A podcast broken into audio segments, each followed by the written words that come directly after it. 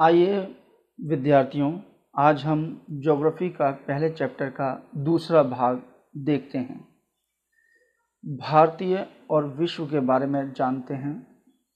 भारत, भारतीय भूखंड, जो ज़मीन है भूखंड, एशिया महाद्वीप के पूर्व और पश्चिम के बीच में स्थित है। यानी ईस्टर्न और वेस्टर्न के बीच में भारत स्थित है। भारतीय भूभाग एशिया महाद्वीप के दक्षिणी विस्तार है। यदि हम एशिया महाद्वीप के दक्षिण में देखेंगे तो हमें भारत दिखाई देता है।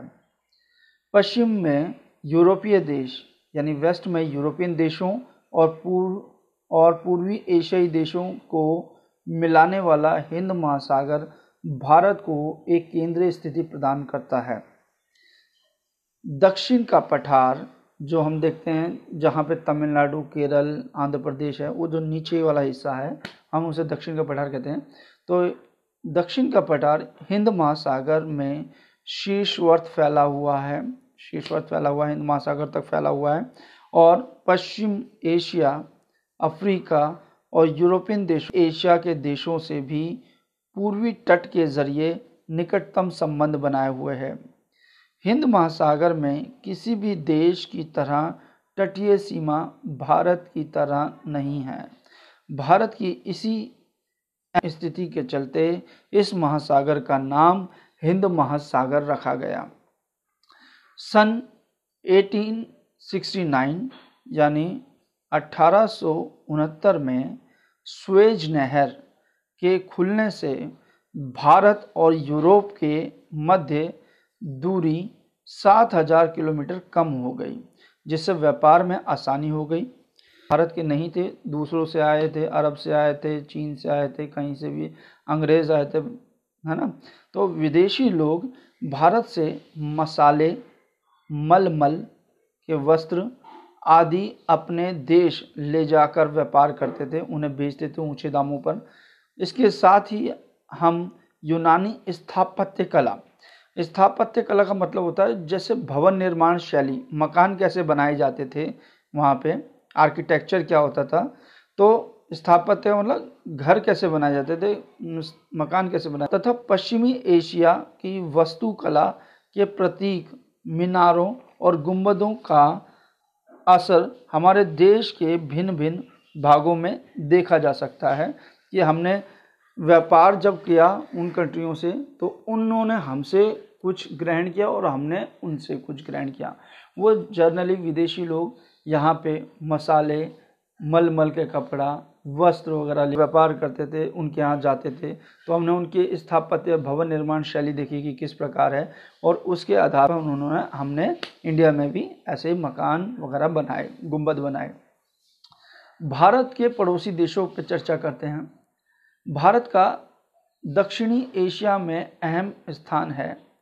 भारत में 28 राज्य हैं आज की डेट में और आठ केंद्र शासित क्षेत्र हैं। ठीक है? ये लेटेस्ट है कि 28 राज्य हैं और आठ केंद्र शासित प्रदेश हैं। भारत की भूमि की सीमाएँ उत्तर पश्चिम में, यानी नॉर्थ वेस्ट में, पाकिस्तान और अफ़गानिस्तान के साथ हैं। अगर हम उत्तर दिशा में देखें तो चीन, तिब्बत तिब्बत चीन का ही पार्ट बन गया है। भारत ने मान लिया उसे। नेपाल और भूटान के साथ तथा पूर्व में, यानी ईस्टर्न साइड में अगर हम देखें तो म्यांमार, जिसे हम बर्मा कहते हैं, पहले कहते थे बर्मा तो अब उसका नया नाम है म्यांमार। तो और वह बांग्लादेश के साथ हैं। यानी अगर हम नॉर्थ वेस्ट की साइड देखें, उत्तर पश्चिमी दिशा में देखेंगे तो पाकिस्तान और अफ़गानिस्तान दिखाई देगा। उत्तर की साइड देखेंगे, ऊपर की साइड देखेंगे तो चीन, तिब्बत और नेपाल, भूटान दिखाई देगा। और अगर हम पूर्व की साइड देखेंगे तो हमें म्यांमार और बांग्लादेश दिखाई देगा। दक्षिण में जबकि नीचे की साइड आए दक्षिण में समुद्र पार हमारे दो पड़ोसी द्वीपीय समूह, राष्ट्र हैं, देश हैं।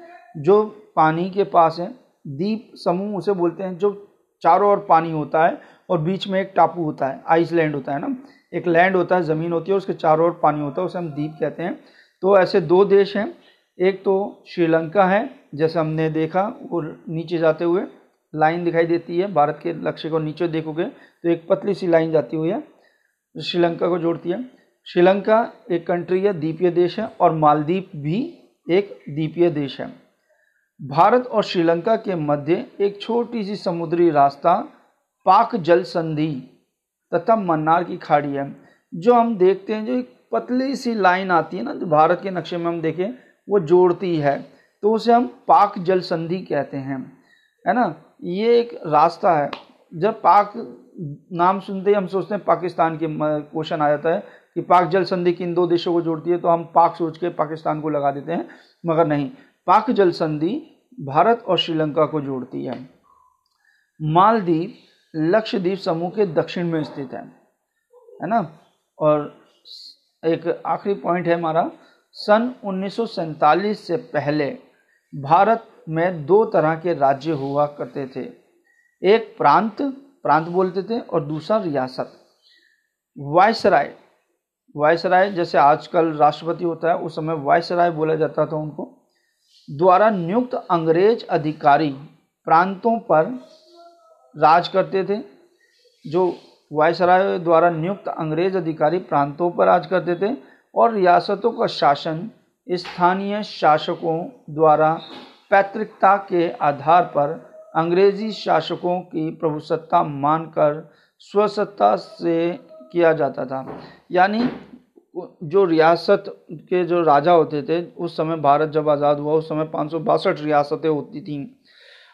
तो पाँच सौ बासठ राजा होंगे उस समय, और वो उनके प्रत्येक, यानी पिता के बाद उसका बेटा बनता था राजा, उसके बाद उसका बेटा बनता था, ऐसे राजा बनते थे। उस समय राजा रजवाड़ों का काम चलता था, शासन चलता था, उन्नीस सौ सैंतालीस से पहले। तो जब भारत आज़ाद हुआ तो ये रजवाड़े जो पाँच सौ बासठ के आसपास हैं, जिसमें से हम कह सकते हैं कि 500 इंडिया में मिल गए और बासठ जो रियासतें थीं, वो पाकिस्तान में मिल गई। है ना? अगर सोचो, अगर पाँच सौ ऐसी के ऐसी रहते तो दिक्कत कितनी होती? अंग्रेज़ों ने इनको मौका भी दिया था। उन्होंने जब भारत को आज़ाद किया तो एक उनके ऊपर ऑप्शन दे दिया कि भाई, जो पाँच सौ बासठ रियासतें हैं, वो चाहें तो अपना स्वतंत्र राज्य बनाए रह सकती हैं। चाहे वो पाकिस्तान में चले जाएँ, चाहे वो इंडिया में मिल जाएँ। तो हमारे सरदार वल्लभ भाई पटेल ने बड़ी मेहनत करके इन सारी रियासतों को कोशिश किया जो भारत में मिल जाएँ। तो पाँच सौ बासठ रियासतों में से 500 रियासतें लगभग भारत में मिल गई थी और बासठ रियासतें वहाँ पे चली गई थी पाकिस्तान के अंदर। और जो आज़ादी के बाद कुछ रियासतें भारत में मिली, जैसे जम्मू एंड कश्मीर आज़ादी के बाद मिला भारत के अंदर, है ना? हैदराबाद का निज़ाम, हैदराबाद रियासत भी उन्नीस सौ सैंतालीस के बाद मिली, जुड़ी भारत के अंदर। और एक प्रांत जूनागढ़, जो गुजरात में हुआ करती थी रियासत, वो आज़ादी के बाद हुई।